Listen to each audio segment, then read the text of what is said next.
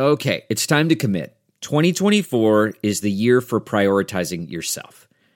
Begin your new smile journey with Byte, and you could start seeing results in just two to three weeks. Just order your at home impression kit today for only $14.95 at Byte.com. Byte clear liners are doctor directed and delivered to your door.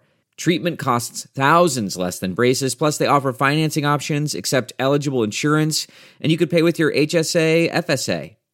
Get 80% off your impression kit when you use code WONDERY at Byte.com. That's B-Y-T-E dot com. Start your confidence journey today with Byte.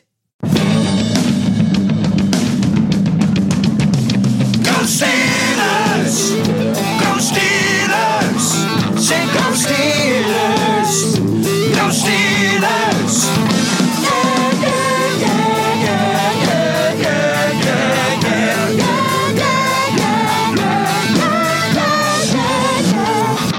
The Steelers Outpost podcast, a proud member of the Armchair All Americans Network. It's March 25th, 2019, episode 84. This is Tom from the Washington, D.C. Outpost, and Nick joins me from the Houston Outpost.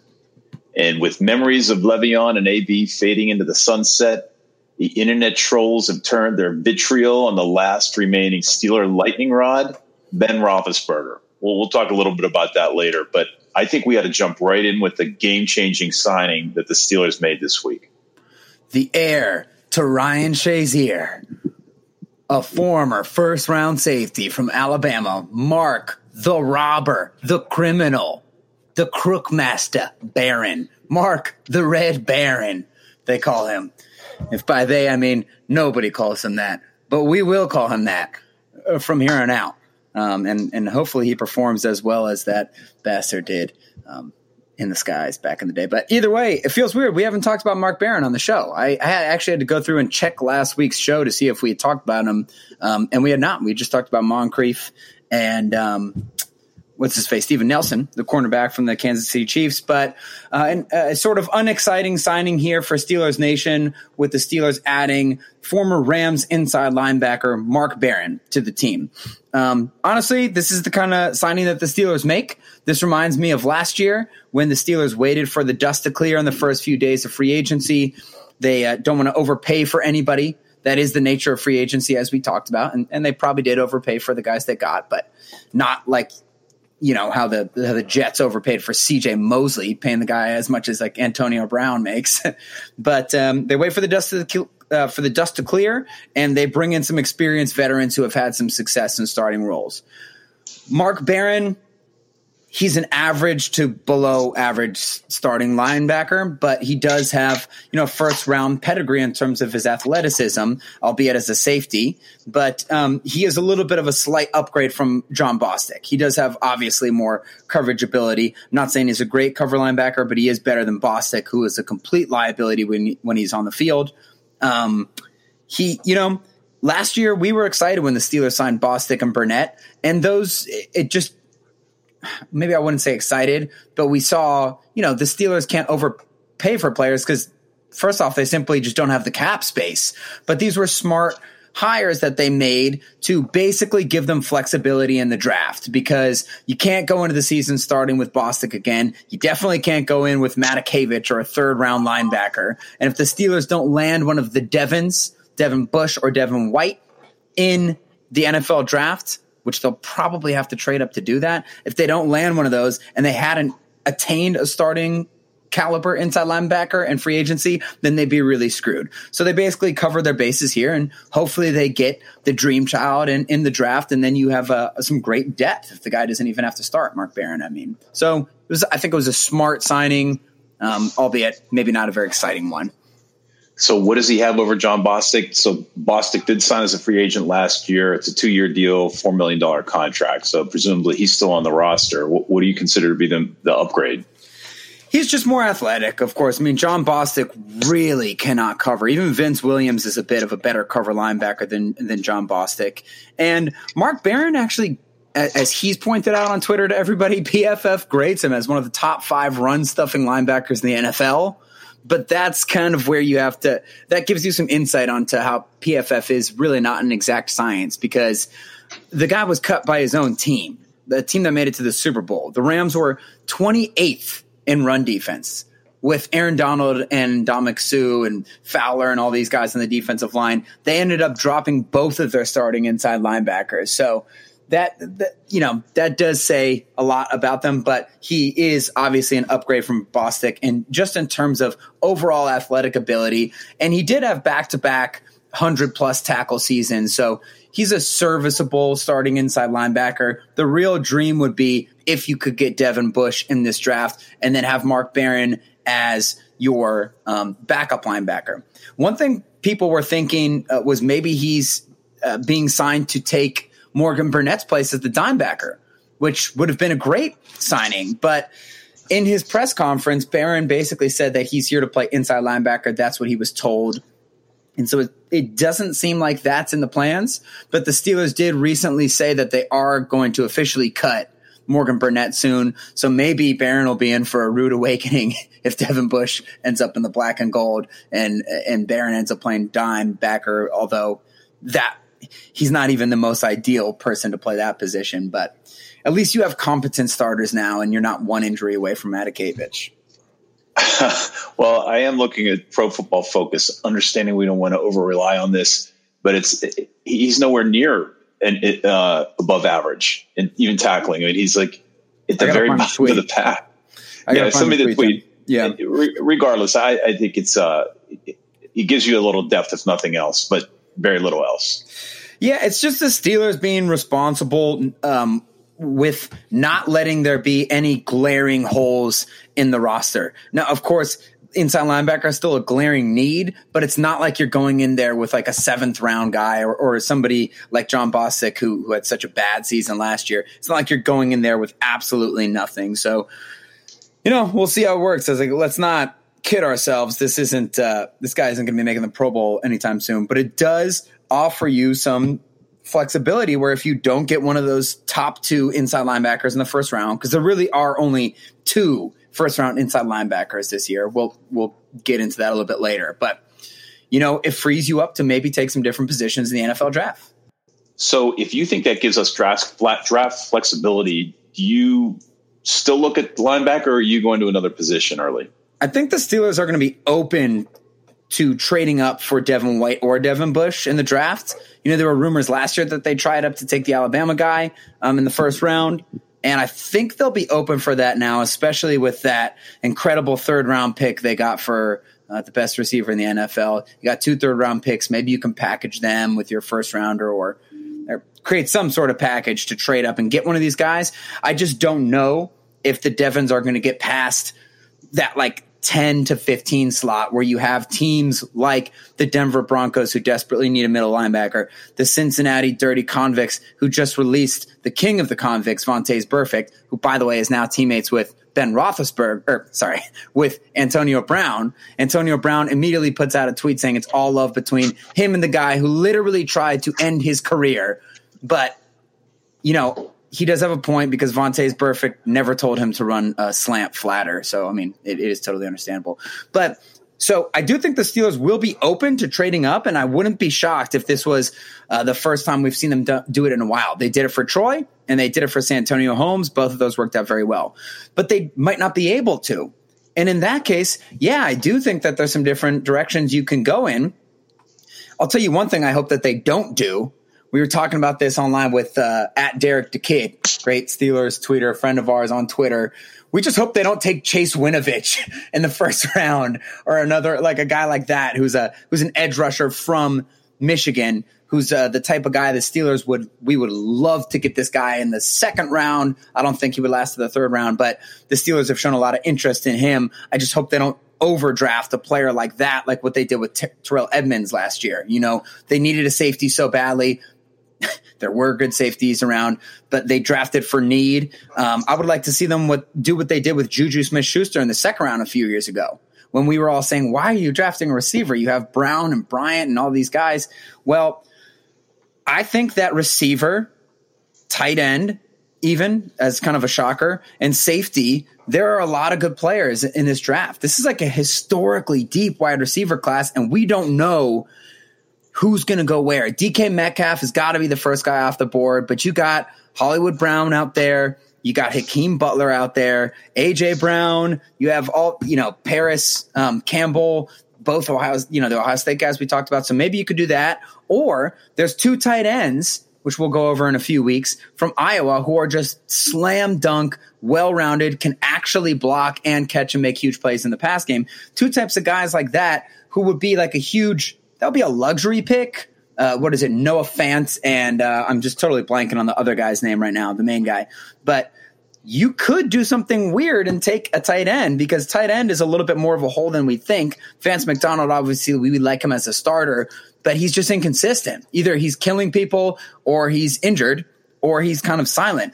What if you took a luxury pick like that? We don't have an inside linebacker available. We don't want to overdraft a guy. Let's take a strength and make it into a super strength a super serum, if you will. And that's my idea is like maybe they do end up taking a luxury pick like that. Or what if they did something weird and traded up to, to a slipping DK Metcalf? And then all of a sudden you have the best receiving core in the NFL again.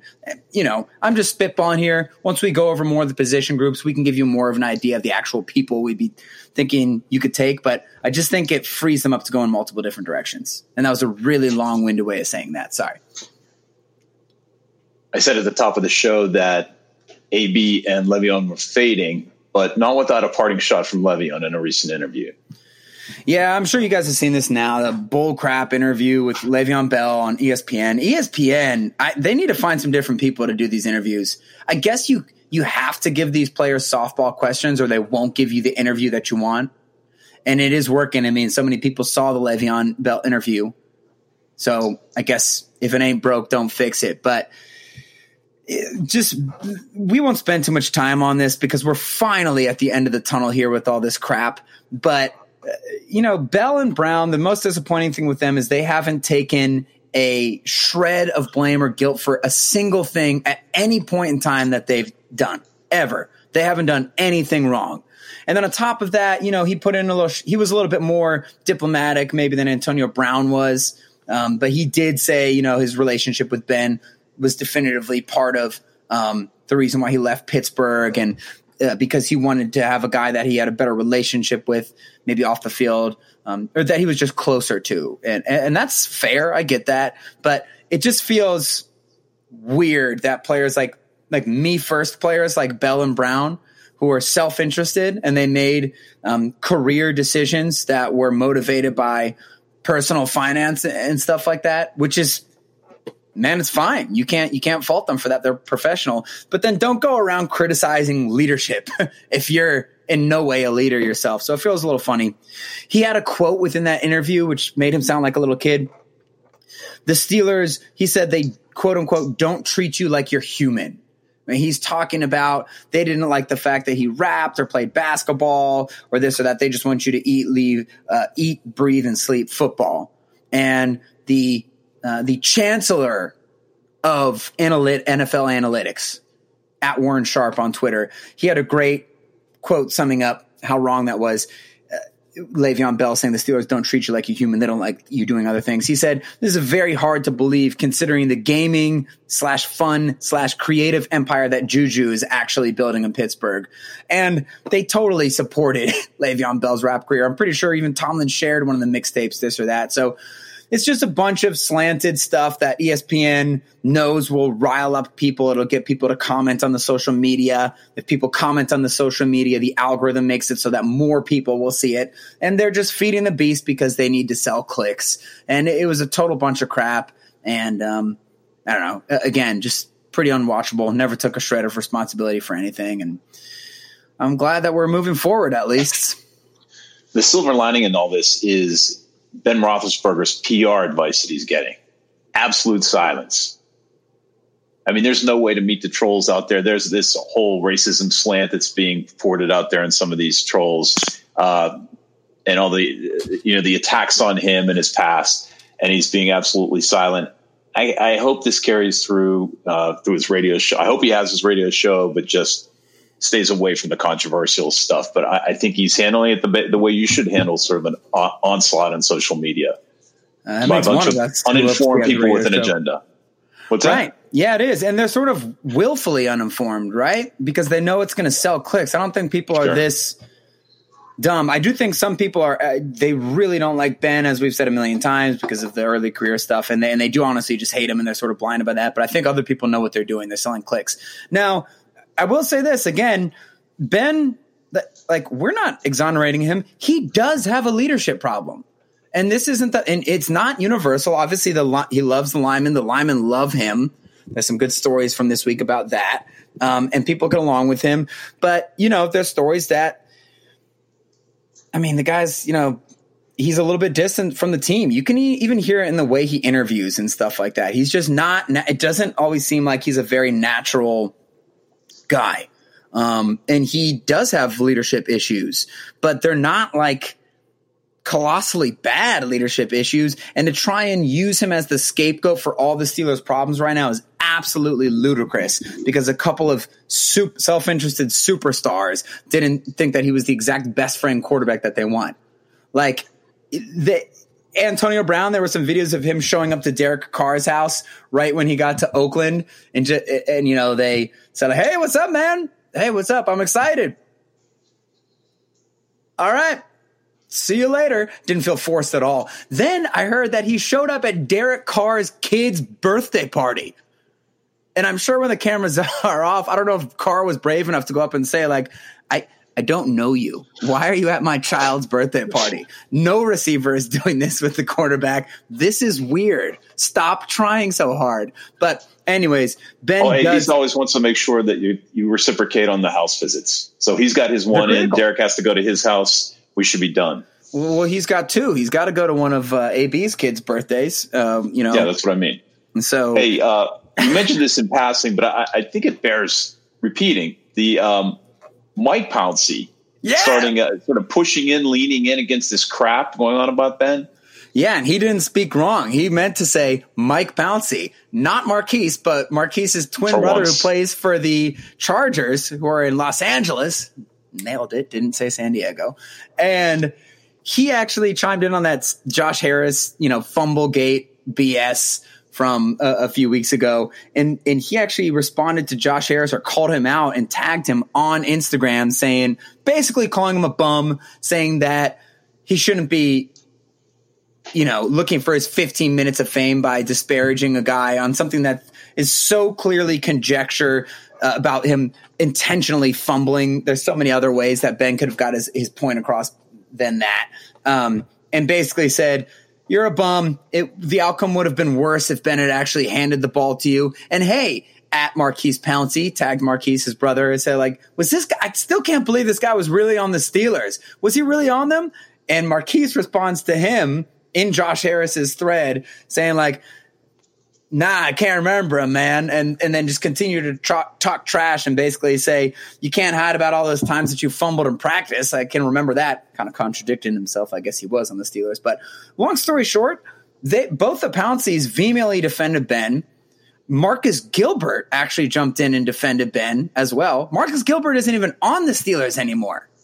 Ramon Foster jumped in. So it was really cool to see the line and players get really worked up about that and, defend their quarterback. They are intentionally being uh, they're intentionally being smart. Foster kind of addressed it like there's really no point addressing a psychotic mob because you're never going to get your point across. So that clearly is the, the the approach they're taking. But they did at least kind of stick their toe in the water, and I think that was enough to show people that it's like, hey, Ben's not the greatest leader in the world. He's never going to be. I I don't think there are very very many quarterbacks who are. You know, there's Brees and like Nick Foles and some people like that. But um, although I'm sure people weren't following Nick Foles when he was throwing picks in St. Louis, but I digress.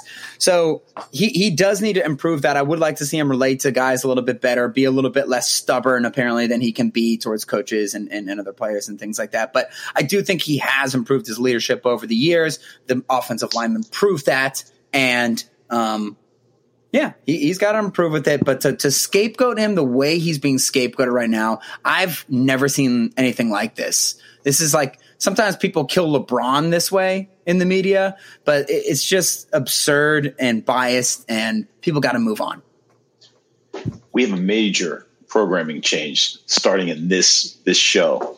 I'm moving the feedback information to the middle of the show. I think most of you do listen to through to the end of the show, but I wanted to make sure that if you wanted to, and we'd love to hear from you, you you reach out to us. We are on Instagram at Steelers Outpost. We are on Twitter, as you've heard, at Steelers Outpost. We have a website, SteelersOutpost.com. We also have an email address, SteelersOutpost at gmail.com. So hit us up. Let us know what you're thinking, questions, comments, perspectives now we uh, what we've been doing over the last we started last week and we're going to continue our draft review and as nick said we've been spending a little time looking at videos of the linebackers Yes, we have. So let's start with the Devons. Basically, you have two mini Ryan Shaziers. And I say mini because Devin White from LSU and Devin Bush absolutely murdered the combine. The, uh, Devin White from LSU is going to be the first prospect we talked about, but they're both in the 4 4 range for the 40s. And they're just, they're a little undersized, but prototypical NFL, modern NFL linebackers. And that is to say, they're not the big thumpers. There's no Levon Kirkland, you know, CJ Mosley, Timmons even. They are sideline to sideline guys who can cover and make big plays. But actually, if you watch their film, and now I've watched both of their films, and if you look at their combine numbers, Shazier is actually noticeably even more explosive than these two guys, which really just sh- and these guys are very explosive, so which just shows you how how special of a player uh, Ryan was when he was coming out in the draft. But let's start with Devin White from LSU.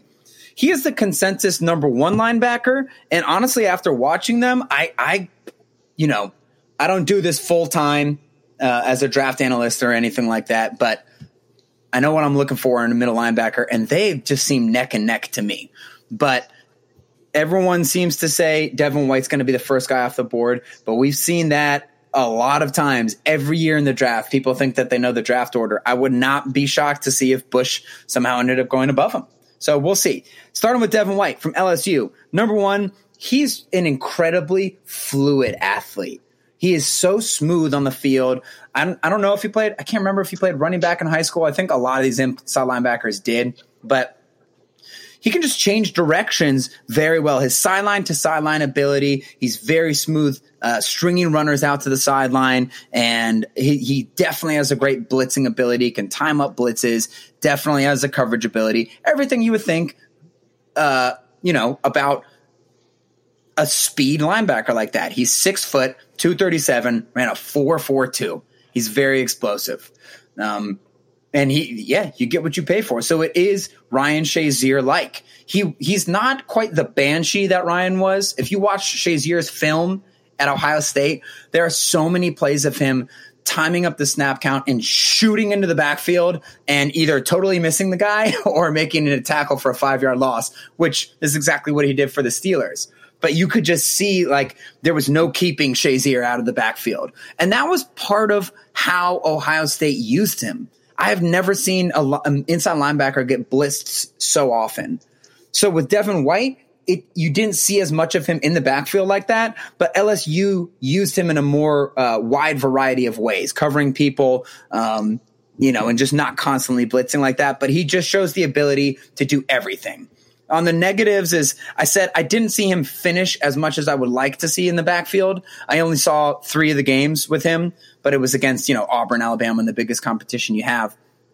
Um, and he's obviously not a huge thumper, but there's just there's just nothing wrong with him from a prospect. Very fluid, can go all over the field. Gonna be a top 15 pick guaranteed, if not a top 10 guy from LSU. Devin White. okay so the second devin spells his name the exact same way which is helpful Yeah, right. sometimes i get a little caught up in now, if the Steelers want to really play Tommy Ball, here's what we do. We trade both third round picks and our first round pick. We're going to throw in Juju. Sorry. I, like I told you guys, I'm not getting connected again. Let's let's cut this off before it gets too late. And we take both Devons. And you have the Devons running the inside of the Steelers defense, causing havoc. They're playing both ways, for sure. We're running James Conner in the backfield with Rosie Nix and at least one of the Devons. They'll alternate series. And it's just wishbone. And you got uh Moncrief going deep, I guess. Anyways, we'll work on that. But did you have something to add there? I see. I did. I think the, the other benefit is that we're going to save all six hundred thousand dollars on Juju's contract. Yeah, right. Well, anyways, here's Devin Bush from Michigan. Honestly, when I watch the two linebackers, I try and take all my bias aside because obviously, before you watch a player, you have heard things about him. Like I had heard Devin White as, is the number one guy definitively for a long time. And you heard Devin Bush is the only guy the Steelers are looking at in the draft. We need the Steelers to get Devin Bush. So you're already sort of imagining him for the Steelers. But I do my best to take that bias out before I watch the film. And I try and just look at everybody like, you're not Ryan Shazier. You should try and impress me. Or you're not, you know, Martavis Bryant. Try and impress me. That's the way I try and look at it.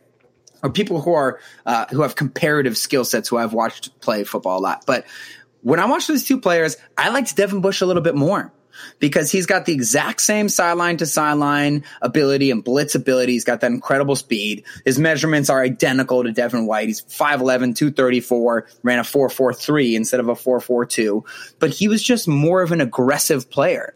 And once again, this might be how Michigan was choosing to to use him in their defense. And they have some studs on that defense. Like I talked about, that edge Chase Winovich. They obviously had Rashan Gary, first round defensive lineman.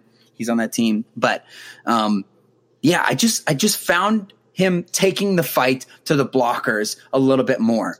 I didn't see either one of these guys really light up a lot of running backs in the hole, but that's kind of to be expected when you're a more undersized linebacker. I did see Devin Bush show the ability to get deep down the middle of field when he needed to on um, and coverage and everything like that. Um, and just these two guys, it's the same thing. They're great athletes and they can cover all parts of the field. I'll say this on the negatives for Devin Bush, though, his his reading of the keys and his instincts may be a little bit lower than uh, Devin White, and he got suckered repeatedly on read options, especially in the Penn State game when they were playing against Trace McSorley. He got killed by McSorley on all those quarterback keepers. He got faked out of his shoes every time. He didn't know if the running back was getting the ball or the quarterback. So he has to work on some of those instincts or on reading some of the keys. Hopefully that's something that is something that you can improve with more experience. And obviously, he's not that big. Both linebackers have that problem. So he can get sealed off on some of those counter plays, or if a lineman gets to the second level, it's going to be hard for him to scrape off of those guys but he does a good job of not letting those sea monsters engage him in the first place. Because once they get him, I mean, he's too small, but he does a good job of avoiding them. So th- both of those guys would be just plug and play starters day one for the Steelers. So, according to your analysis, we sort of fall off the cliff here, and we're looking at Mack Wilson out of Alabama, who came out of the chute as a sophomore with a great trajectory, didn't show much this past year. Yeah, he was a, a great looking prospect. Um, not this past season, but the year before when he had some spot time as a starter for Alabama. Five star recruit out of high school, out of the state of Alabama. You know, that's pretty much an NFL trajectory right there. Go play for Nick Saban.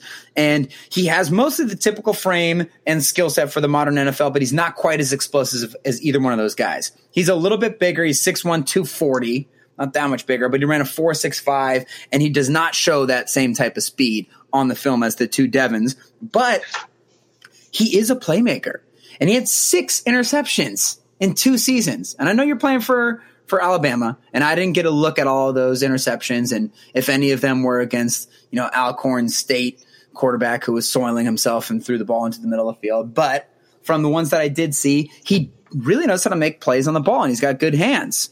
And so that's what the Steelers are looking for. They're looking for playmakers. The only thing about him is he's very hot and cold. Sometimes he'll have a great game. Sometimes he'll completely disappear. Sometimes he'll have a great quarter. Sometimes he'll completely disappear. Um, that being said, excuse me, he only has 17 starts at Alabama, so there's plenty of room for upside. He's just not quite the guaranteed plug and play guy that the Devons are. So I'd be absolutely mortified if they took this guy in the first round. Like I said, if you can't get a Devon in the first round, the Steelers have some flexibility to look at a receiver or a defensive end, you know, or an edge player, or maybe even if one of those excellent tight ends falls your way, then you can look at one of them. TJ Hockenson is the guy from Iowa, and the other guy is Noah Fant, both from Iowa, super studs. But so if they took him in the first round, I'd be very disappointed. If they got him in the second round, I, I it, it wouldn't be that bad, you know?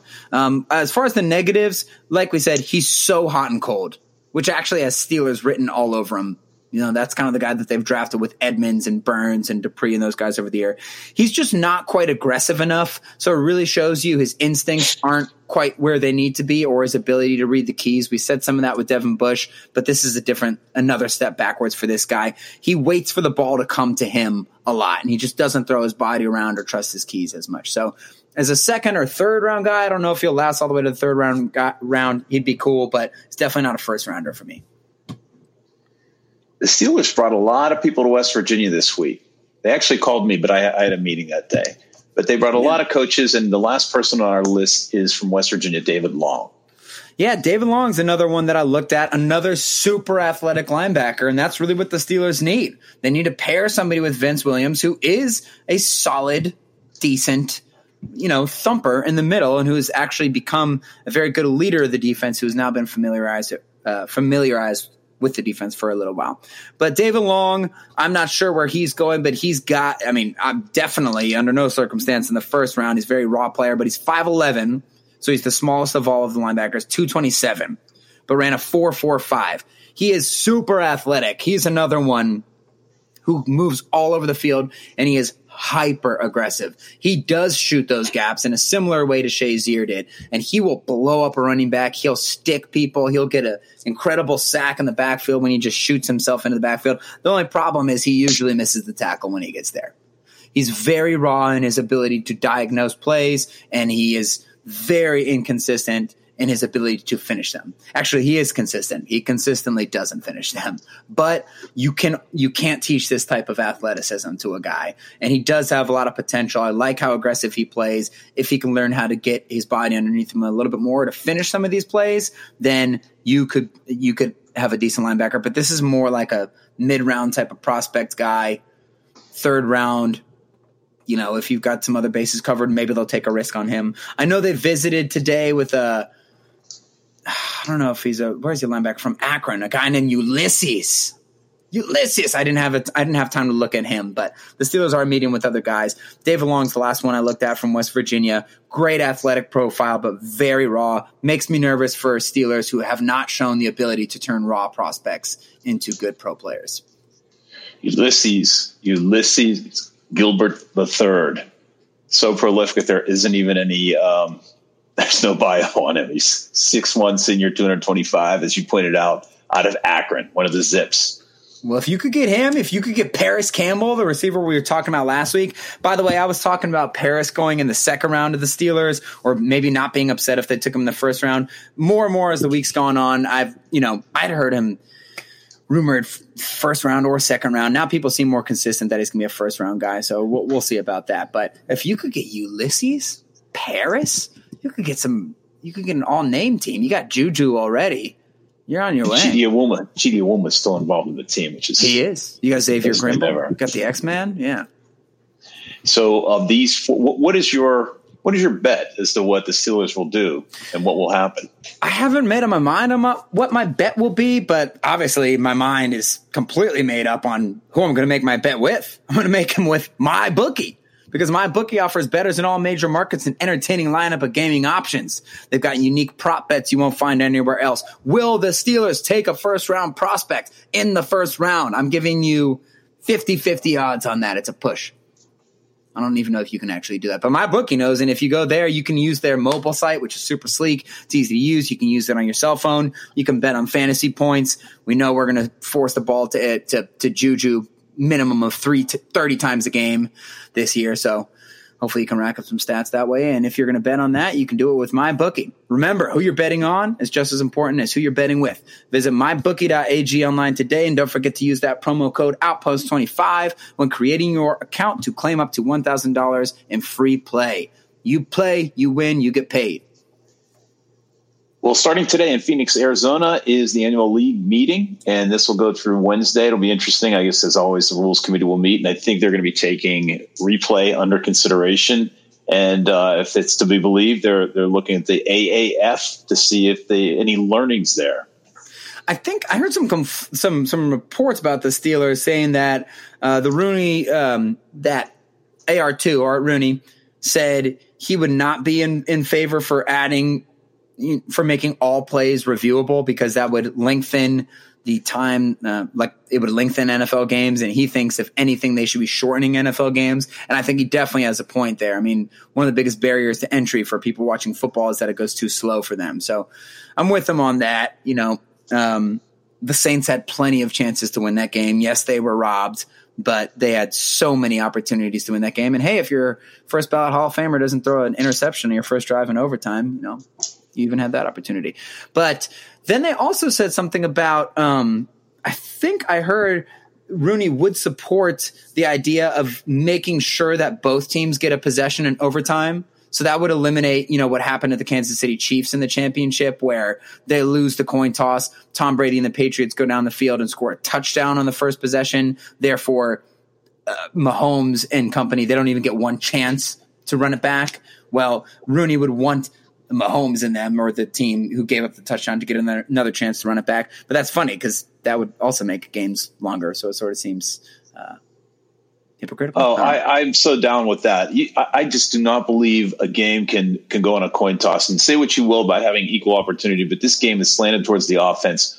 Why not? If we're yeah. going to move away from kickoff, move to what you know closer to something what the colleges are doing. Give everybody a shot at it.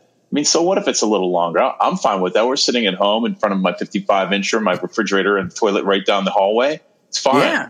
And Gives you know what? Something to do on Sunday. Exactly. And and there's a difference between lengthening the game in that way with game action and lengthening yeah. dead time during the game. And, and you're you're adding time, you're adding action to a game versus adding redundant nothingness. So yeah, they I, call that they call that baseball. Anyway, we'd like to hear from you guys. So as I said, hit us up on Twitter at Steelers Outpost. Look at the Instagram, Steelers Out, everything Steelers Outpost. So whatever your modality is, please reach out to us. Let us know what you think about overtime, instant replay, etc. So until next week, thanks for listening. Go Steelers. Okay, bye bye.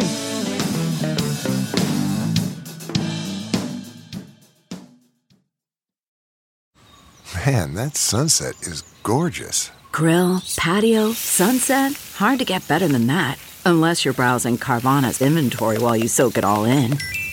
Oh, burger time. So sit back, get comfortable. Carvana's got thousands of cars under $20,000 just waiting for you. I could stay here forever. Carvana, where car buying meets comfort, meets convenience. Download the app or visit Carvana.com today. There's no distance too far for the perfect trip. Hi, checking in for. Or the perfect table. Hey, where are you? Coming! And when you get access to Resy Priority Notify with your Amex Platinum card. Hey, this looks amazing! I'm so glad you made it. And travel benefits at fine hotels and resorts booked through Amex Travel. It's worth the trip. That's the powerful backing of American Express. Terms apply. Learn more at americanexpress.com slash with Amex. I want to tell you a story. It's a story about a scandal, broken relationships, gossip, rumors, money, corporate rivalry, and a broom a performance enhancing broom. My name is John Cullen. I'm a comedian, podcaster, and for 20 years, I was a semi professional curler. And I want to tell you the story about how a single broom almost imploded the 500 year old sport of curling. We felt like we were bringing a knife to a gunfight. It's the story of a superstar and his fall from grace. Well, I was being dragged through the mud. It's the story of two brother entrepreneurs with a dream. I said, that's great news. It's a story of intrigue. I still don't understand why we want to keep his name secret. The full story has never been told, so I'm going to tell it. Broomgate How a Broom Almost Killed Curling. It was a year I'd like to forget. To listen to Broomgate, search for Broomgate in your favorite podcast app. That's all one word Broomgate. We're driven by the search for better. But when it comes to hiring, the best way to search for a candidate isn't to search at all. Don't search, match with Indeed. Leveraging over 140 million qualifications and preferences every day, Indeed's matching engine is constantly learning from your preferences. So the more you use Indeed, the better it gets. And listeners of this show will get a $75 sponsored job credit to get your jobs more visibility at Indeed.com slash match. Just go to Indeed.com slash match right now and support our show by saying you heard about Indeed on this podcast. Indeed.com slash match. Terms and conditions apply. Need to hire? You need Indeed.